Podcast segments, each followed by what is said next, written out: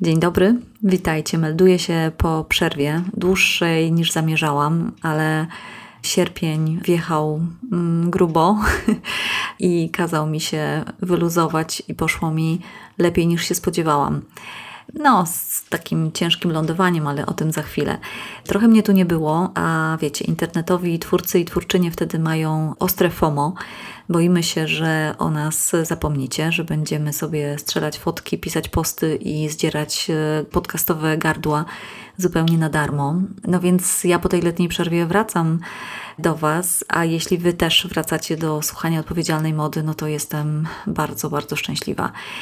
Jeszcze bardziej wzrusza mnie, słuchajcie, i, i totalnie jakoś tak y, rozwala rosnące grono y, moich matronek. Dziś to jest jedenaście super dziewczyn, które mnie wspierają na Patronite. Y, pięknie dziękuję i kłaniam się też nisko za wszystkie kawy, które mi stawiacie jednorazowo i wirtualnie z pomocą serwisu BuyCoffee tu. To jest bardzo miła rzecz, móc opłacić edycję odcinka albo platformy streamingowe i, i różne te, wiecie, bebechy podcastowe z takich właśnie dobrowolnych, fajnych zrzutek. Więc jeśli ktoś, kto mnie słucha, ma ochotę dołączyć do tego grona wspieraczy i wspieraczek i spróbować takiej wymiany dobrej energii, no to z góry dziękuję, a linki znajdziecie w opisie odcinka. Ja trochę przyciągam te wstępy, bo tak szczerze powiedziawszy nie bardzo mi się podoba temat dzisiejszego odcinka, serio. I zastanawiam się czasem, dlaczego nie mogę nagrywać jakichś zupełnie luzackich pogadanek o tym, co mi się śniło, jaki mam pomysł na ogródek, albo jakichś turkusowych medytacji, w których Wam obiecam, że nigdy już nie będziecie smutni, zmęczeni i mówię Wam, że wszyscy możemy wszystko, jeśli tylko bardzo chcemy. No więc no padło na modę i znowu od niej nie uciekam, a w instagramowej, na instagramowej sądzie, gdy zapytałam, czy chcecie coś lekkiego, czy mam Was dobić konkretem, no to większość odpowiedziała: wal z tymi konkretami. No to będzie konkret. Zamiast lajtów będziemy się taplać w problemach tego świata, ale to nie jest tak, że nie próbowałam inaczej, ponieważ wakacjowałam w tym roku w Paryżu, co możecie podejrzeć w zapisanych urywkach na Instagramie z tego rodzinnego francuskiego odpoczywania. No to miałam taki plan, żeby zebrać takie okołomodowe wątki i od tego zacząć taki nowy podcastowy sezon. Ale po pierwsze okazało się, że paryskie lumpeksy i wielkie domy mody, a nawet y, muzea przegrały z innymi uciechami. I zamiast przyglądać się z bliska ubraniom, wolałam patrzeć na pociągnięcia pędzla na obrazach impresjonistów i innych ukochanych malarzy i malarek jeszcze z, z mocno takich licealnych i, i studenckich czasów. No i takie muzea jak Orsay i Pompidou przegrały z Muzeum Diora, choć na pewno kiedyś je odwiedzę. Tak myślę sobie, że, że miło będzie przyjrzeć się tej wysokiej modzie naprawdę z bliska. A po drugie, yy, słuchajcie, nakazałam sobie odpocząć i odpuścić presję produktywności i tego cholernego łączenia yy, przyjemnego z pożytecznym, więc yy, zamiast kminić kolejne podcasty, byłam po prostu na wakacjach. No i chciałabym powiedzieć, że wracam, wiecie, z jakąś turboenergią, ale powroty do Polski no nie są łatwe. A z wątków takich modowych i paryskich, to w ogóle ten urlopowy Paryż okazał się zupełnie inny niż ten oglądany podczas tych cyklicznych delegacji i wizyt mm, związanych z uczestniczeniem w, albo oglądaniem, kontraktowaniem tkanin na targach Premier Vision. Więc szczerze mówiąc, jeśli zachwycały mnie jakieś stroje, to raczej te należące do mniejszości etnicznych niż takich, wiecie, fancy turystek na Champs-Élysées. Bo po prawdzie w sierpniu prawdziwych Paryżanek raczej nie widać. Stolica pustoszeje i zostawia miasto turystom, a Paryżanie i Paryżanki gromadnie wyjeżdżają na wakacje za miasto. Więc y, tak oto wróciłam y, z Paryża, spod Paryża też i zamiast beztrosko wejść w takie pourlopowe podcastowanie jakimś lekkim i przyjemnym słuchowiskiem, no to ja dzisiaj wracam jak na takiego karnego jeżyka do tematu, który rozgrzebałam jeszcze przed wyjazdem, mianowicie do Związku Branży Mody z wylesianiem. Hmm? Brzmi jak zabawa, nie? No właśnie, to mi się zresztą, słuchajcie, idealnie splata z aktualnym, z aktualnym stanem ducha, z takim opłakiwaniem Odry i w ogóle wielką złością na to, co robimy z rzekami, zresztą nie od dziś. I powiem Wam, że poza oczywiście pomstowaniem na, na te osoby, które tak opieszale się tym wszystkim zajmują, to jednak patrzę na ten toksyczny ściek, w który zamieniliśmy tą wielką, dumną, piękną rzekę i, i myślę sobie, że może łatwiej nam będzie sobie teraz wyobrazić takie martwe rzeki w Indiach, bo panie i panowie, tam tak właśnie wyglądają rzeki na co dzień i nikt już nawet nie robi z tego dramatu. To jest codzienność w wielu miejscach świata. Natomiast u nas, też powiedzmy sobie to głośno, wylewamy toksyny i gówna, nomen omen, do rzek od lat. Za takim cichym lub głośnym, oficjalnym przyzwoleniem. Tak jak zresztą wyrzucamy śmieci do lasu albo palimy je w piecach. Więc tak sobie myślę, że katastrofa ekologiczna na Odrze to jednak jest coś więcej niż jednorazowy incydent. To jest skutek całych dekad tak naprawdę ignorowania ochrony przyrody przez rządzących, różnych, nie tylko tych obecnych, ale też przez wielką ignorancję tych wszystkich, którzy na nich głosują. My się przyzwyczailiśmy do tego, żeby sobie śmieszkować z ekologów, żeby ekologię nazywać ekologizmem, żeby ludzi, którzy widzą w rzece coś więcej niż drogę dla kutra i, i chcą ją wybetonować, żeby tych ludzi nazywać nawiedzonymi. No więc właśnie taki mamy teraz klimat i takie mamy narodowe szambo, w którym stoimy po kolana, choć ponoć mieliśmy z tych kolan wstawać. No.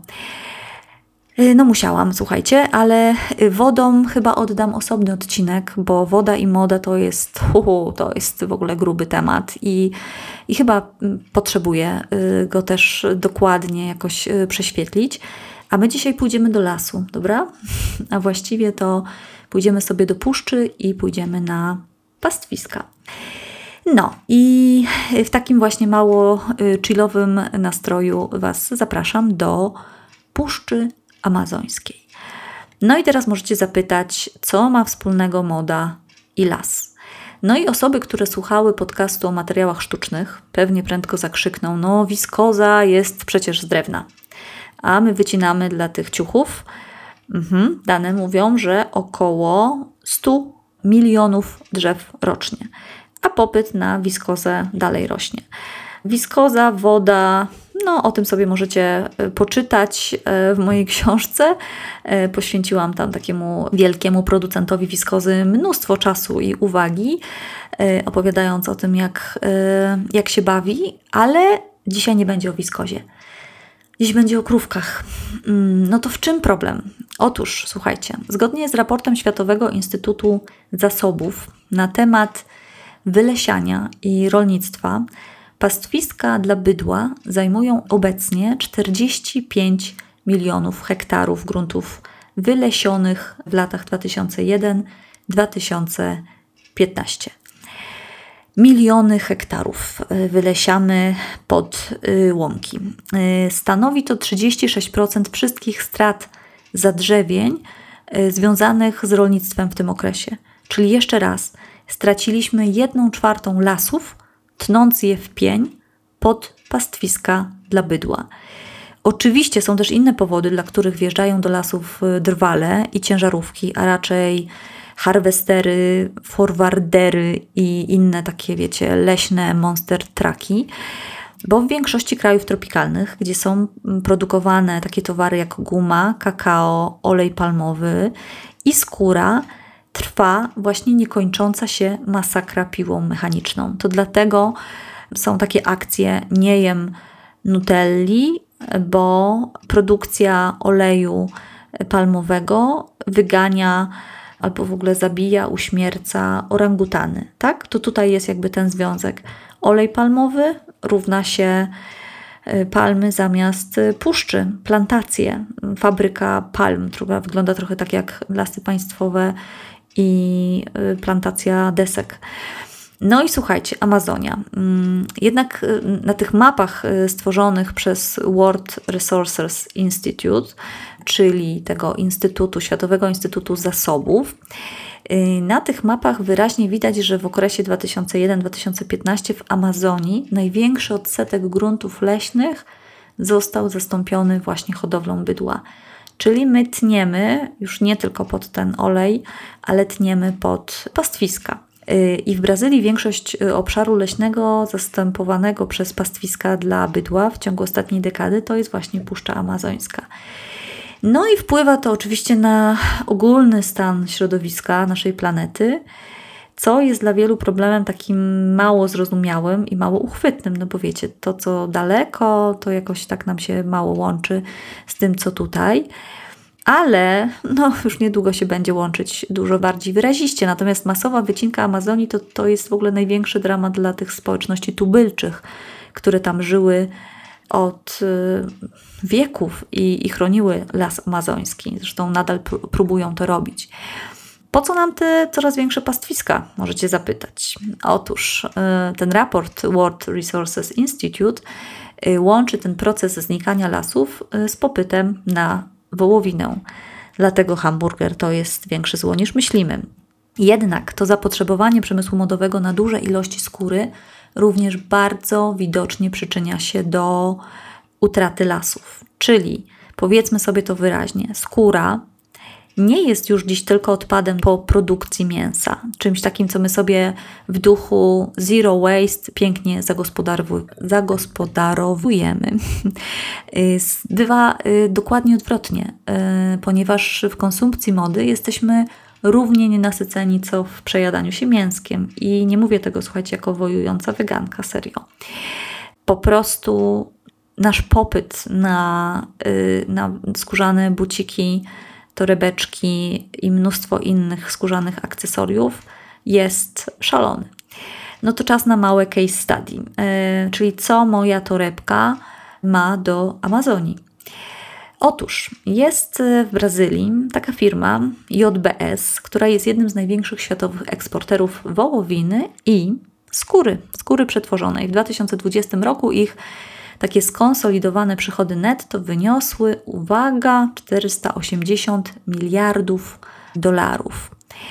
I garbarski oddział właśnie tej firmy J B S jest największym producentem skóry na świecie i jednym z głównych hodowców bydła w Amazonii. No i ta oto firma przyczynia się w bardzo bezpośredni sposób do masowego wylesiania. Po prostu mają coraz więcej krów, dla których potrzebują coraz więcej miejsca. Eksportują skórę, która ostatecznie trafia do marek, które pozyskują ją do swoich produktów. I tym samym te marki oferujące nam produkty ze skóry świadomie lub nieświadomie biorą udział w napędzaniu globalnego i już bardzo odczuwalnego kryzysu klimatycznego i przy okazji zupełnie wypieraniu rdzennych mieszkańców z ich domów przez niszczenie po prostu ich źródeł utrzymania i w ogóle dewastację tego tradycyjnego sposobu życia. Tak jak mówił dr Michał Pałasz w naszym ostatnim odcinku, w naszej, w naszej rozmowie podcastowej, dla rdzennych mieszkańców świat właściwie, świat jaki znali, już się skończył. No i kończy się dalej, dla, dla kolejnych rdzennych mieszkańców kończy się dalej. No to wróćmy jednak do tego modowego kontekstu. Czy to możliwe, że piękne i drogie buty, na przykład made in Italy, mogą mieć coś wspólnego ze śmiercią Amazonii? Well, mogą. I często mają, ponieważ wiele skór pochodzi spoza Europy i Ameryki Północnej. Czyli but z metką Made in Italy wcale nie oznacza, że on jest zrobiony z włoskiej krówki. My w ogóle lubimy sobie to jakoś tak rozdzielić i czasem zapominamy, że skóra jest po prostu organem, który najpierw jeszcze trzeba, zwierzęcym, który najpierw jeszcze trzeba poddać mnóstwie procesów. No więc większość luksusowych wyrobów skórzanych jest sprzedawana i konsumowana oczywiście w zamożnych krajach. Zresztą od początku kolonializmu te surowce z tak zwanego globalnego południa były wysyłane tysiące mil na globalną północ i do dziś często w ogóle nie widzimy w tym znamion wyzysku, a raczej takie, wiecie, standardowe łańcuchy dostaw. Zresztą powiem Wam, że myśl o kolonializmie w ogóle nie, nie opuszczała mnie w Muzeum Louvre, które jest absolutnie odjazdowym miejscem, ale gdy przechodzimy przez te kolejne wielkie sale i widzimy sztukę Egiptu, sztukę Grecji, ale też na przykład Iran, te wszystkie mumie, te wszystkie przewiezione, gigantyczne rzeźby, głazy, wazy, właściwie z całego świata, no to ja już dzisiaj nie mogę na to patrzeć, nie umiem patrzeć i nie dostrzegać w tym jakiegoś gigantycznego rabunku po prostu. To wszystko zostało przywożone bez zgody, bez zgody, bez, bez żadnego pozwolenia. No i tak zbudowaliśmy największe muzeum świata. Piękne, ale podszyte jednak jakąś grabieżą. Więc taka, taka moja smutna i smutno-gorzka refleksja. No i dobrze, no to o co chodzi z tą skórą z Brazylii? Ten proces tego wędrowania surowców nie tylko zwiększa oczywiście emisję dwutlenku węgla, pogłębia nierówności między tą bogatą północą a biednym południem, ale też w ogóle przyczynia się do, do niszczenia środowiska poprzez zachęcanie krajów spoza Zachodu do posiadania słabszych i właściwie nieegzekwowalnych przepisów dotyczących ochrony środowiska w celu przyciągnięcia europejskich i amerykańskich korporacji. Innymi słowy, Zachód chce kupować taniej, więc w krajach, które walczą o, każdy, o każde zlecenie, trzeba zrobić tak, żeby to się opłacało. Większość zużywanej przez nas skóry pochodzi zatem z Afryki, Azji i Ameryki Łacińskiej i tym samym odtwarza takie mapy kolonializmu i dominacji białego pana. Przemysł modowy jest jednym z największych konsumentów skóry, bo oczywiście są też samochody, wiecie, to, to kilka branż jeszcze też korzysta z, z, z tych produktów skórzanych, ale to moda konsumuje jej najwięcej. Prawie połowa wszystkich skór w branży modowej jest wykorzystywana do produkcji butów, chociaż oczywiście torebki i odzież również zwiększają popyt na skórę, ale też takie rzeczy, o których nie myślimy, typu, wiecie, portfeliki, breloczki, jakieś etui, to wszystko możemy mieć skórzane lub z innych surowców. Więc produkcja skóry koszmarnie zanieczyszcza rzeki i wszelkie inne drogi wodne. Aby zmaksymalizować ilość produkowanej skóry, wypas bydła też się odbywa na skalę przemysłową. Na tych wyciętych lasach i gruntach, które powinny być wykorzystywane do celów rolniczych, jeśli już. Więc poza osobnym zupełnie tematem traktowania bydła jak towaru, a nie żywych istot, poza utratą lasów i gruntów ornych, prawie każdy etap procesu produkcji skór powoduje szkody dla ludzi i naszego środowiska. Garbowanie to jest najbardziej toksyczna faza obróbki skóry.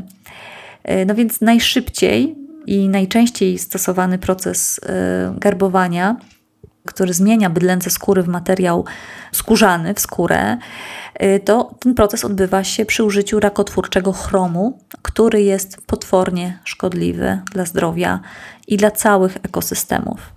No i oto dlaczego większość garbarni w Europie i Ameryce Północnej zostało zamkniętych. Właśnie z powodu regulacji, z powodu przepisów chroniących środowisko. To dlatego dostawcy skór i marki udają się do krajów globalnego południa, gdzie umowy handlowe przynoszące korzyści zachodnim korporacjom wywierają taką presję na rządy, aby te utrzymywały te takie niedostateczne przepisy albo wręcz je łagodziły.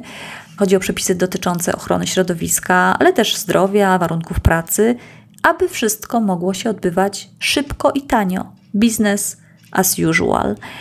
Oczywiście, słuchajcie, jest w tym ciągle to założenie, że my nie mamy wspólnej ziemi i że nic nie jest połączone i możemy sobie zadbać o swoje podwórko, mniejsze czy większe, europejskie czy tylko osobiste, a śmieci wyrzucić za płot, ścieki wpuścić do rzeki, bo cudze, bo daleko, bo wspólne, czyli niczyje, bo jakoś to będzie, bo przecież trzeba zarabiać, prawda? Że jakoś tak brzmi znajomo.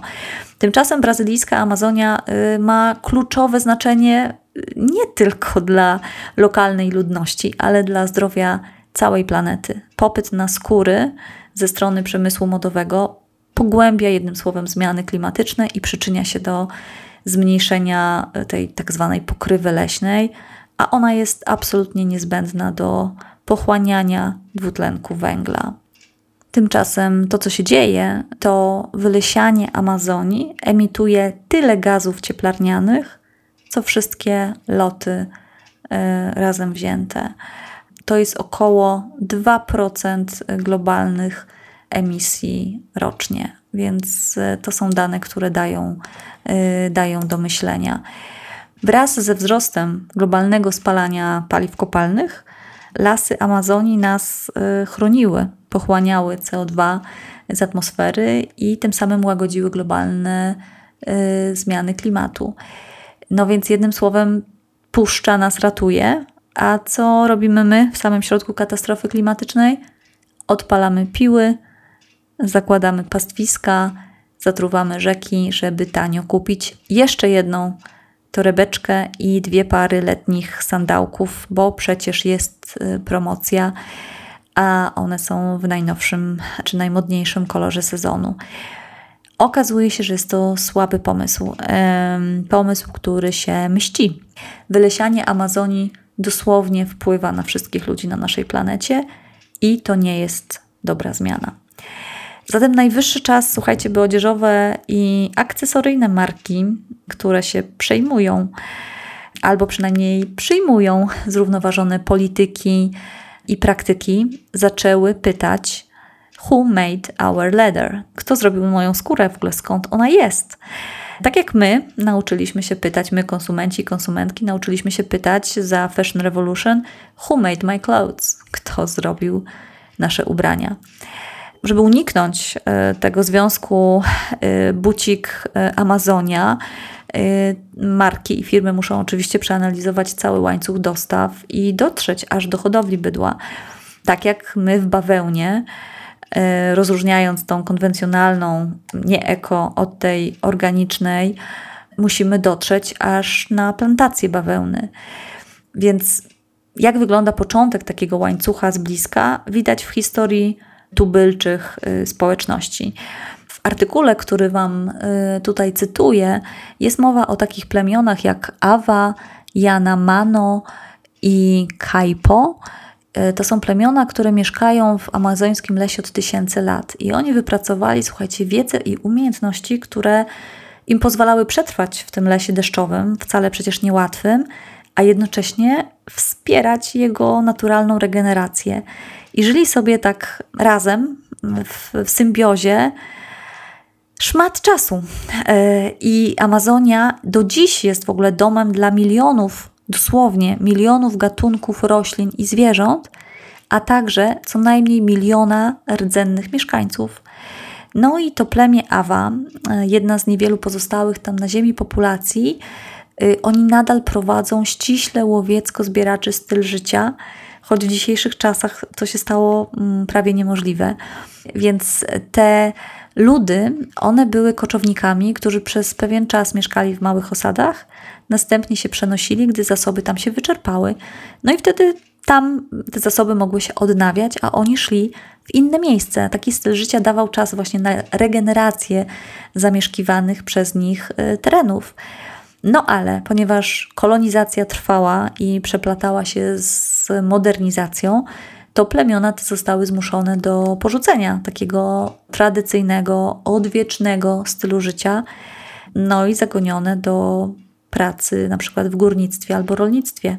Wylesianie spowodowane wyrębem i produkcją skór konkretnie i właściwie ostatecznie niszczy ojczyznę tych populacji.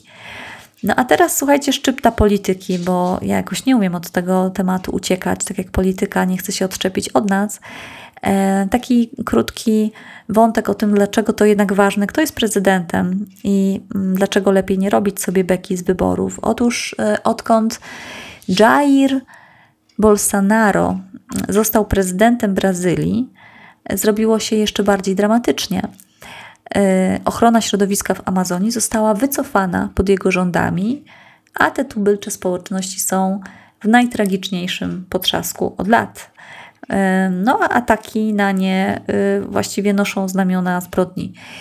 Konstytucja Brazylii, która chroniła terytoria tubylcze i nakazywała je oznaczać i zwiększać, też się prezydentowi nie podoba. Bolsonaro jest pierwszym prezydentem od tysiąc dziewięćset osiemdziesiątego ósmego roku, który przerwał taki proces demarkacji i od czasów objęcia rządów od dwa tysiące dziewiętnastego roku nie ochronił żadnych dodatkowych terytoriów rdzennych mieszkańców. W ogóle słyszałam, że jak wybuchł taki, no taki właśnie skandal z tym wylesianiem, to prezydent podjął akcję w celu legalizacji wylesiania zamiast jego zatrzymania.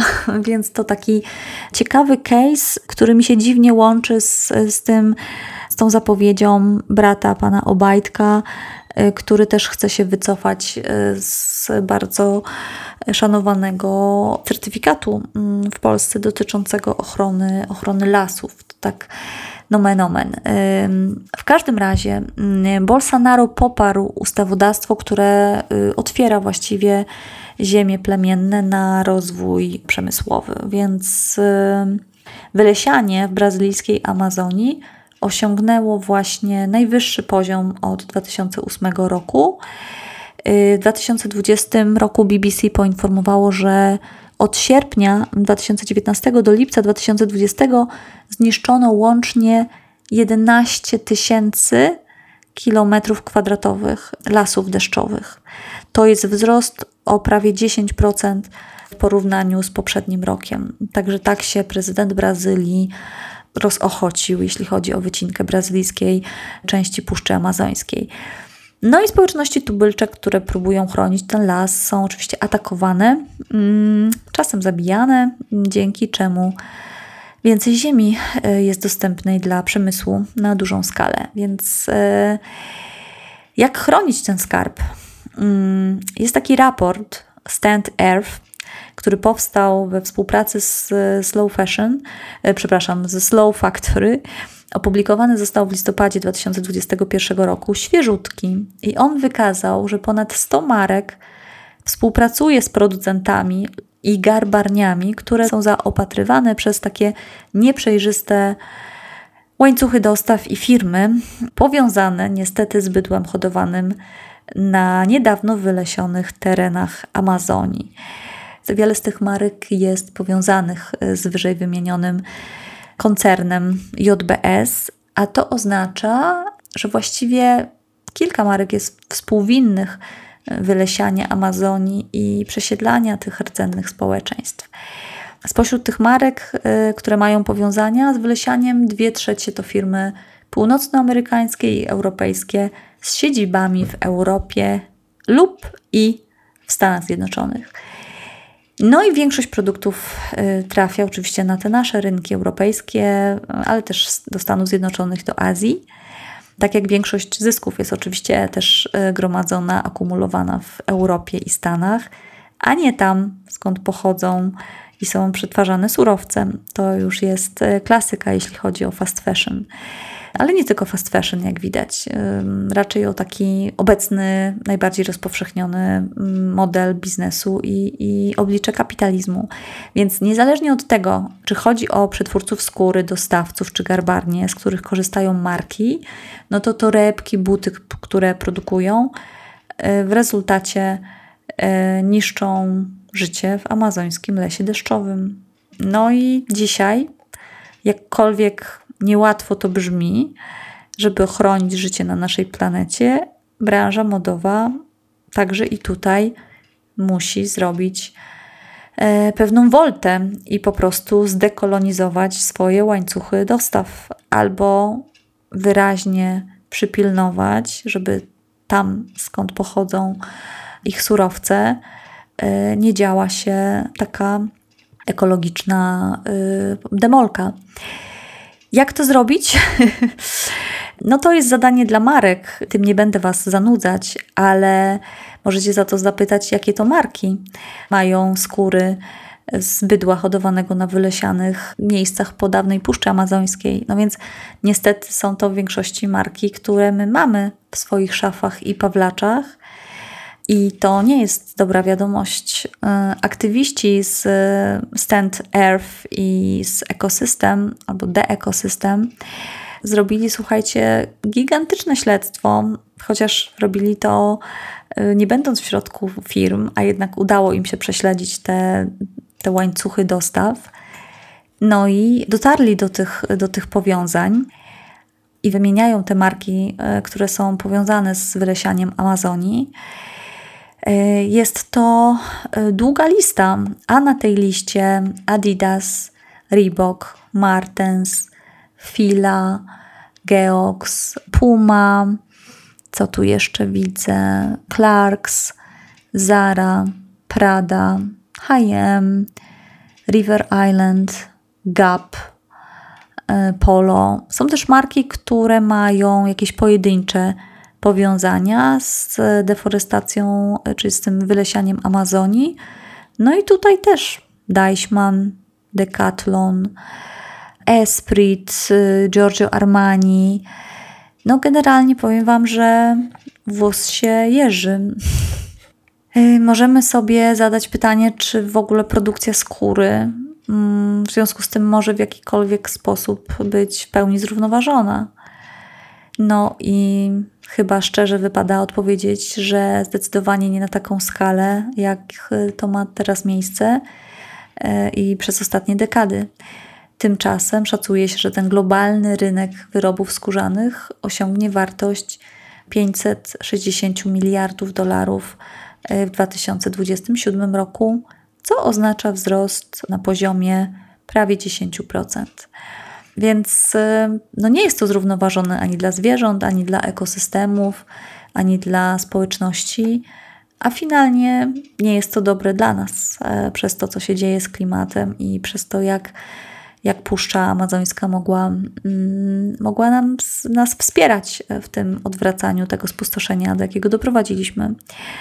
I tak, są zawsze jakieś dobre wiadomości, bo na przykład są alternatywy, są garbarnie roślinne, które, są, które stosują takie procesy dużo bardziej etyczne i zrównoważone.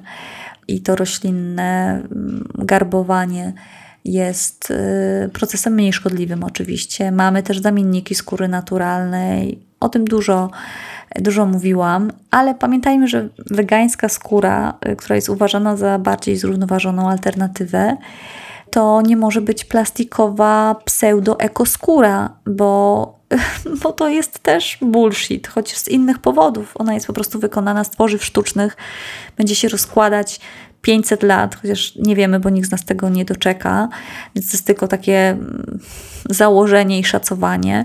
Może nie rozłoży się nigdy. No i paliwa kopalne stosowane w modzie, no jak nic, napędzają też całą degradację, tak? Gospodarka wydobywcza paliw kopalnych to nie jest coś, czego, czego obecnie potrzebujemy.